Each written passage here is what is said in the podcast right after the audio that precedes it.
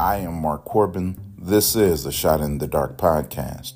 My purpose is to inspire you to be the best you. I have a quote that I want to share with you. I don't have an author or a title, but I'll read it to you now. Every time you remember, forgive again. I'll read it to you again. Every time you remember, forgive again. For every time someone slights you, says something that they shouldn't say, does something that they shouldn't do, tries to belittle you, tries to disrespect you, keep in mind this. There's a reason that they're insecure about whom they are, and there's a reason that they have pain in their purpose. Their pain in their purpose is not about you. So, every time they do something that is not kind to you, forgive them again.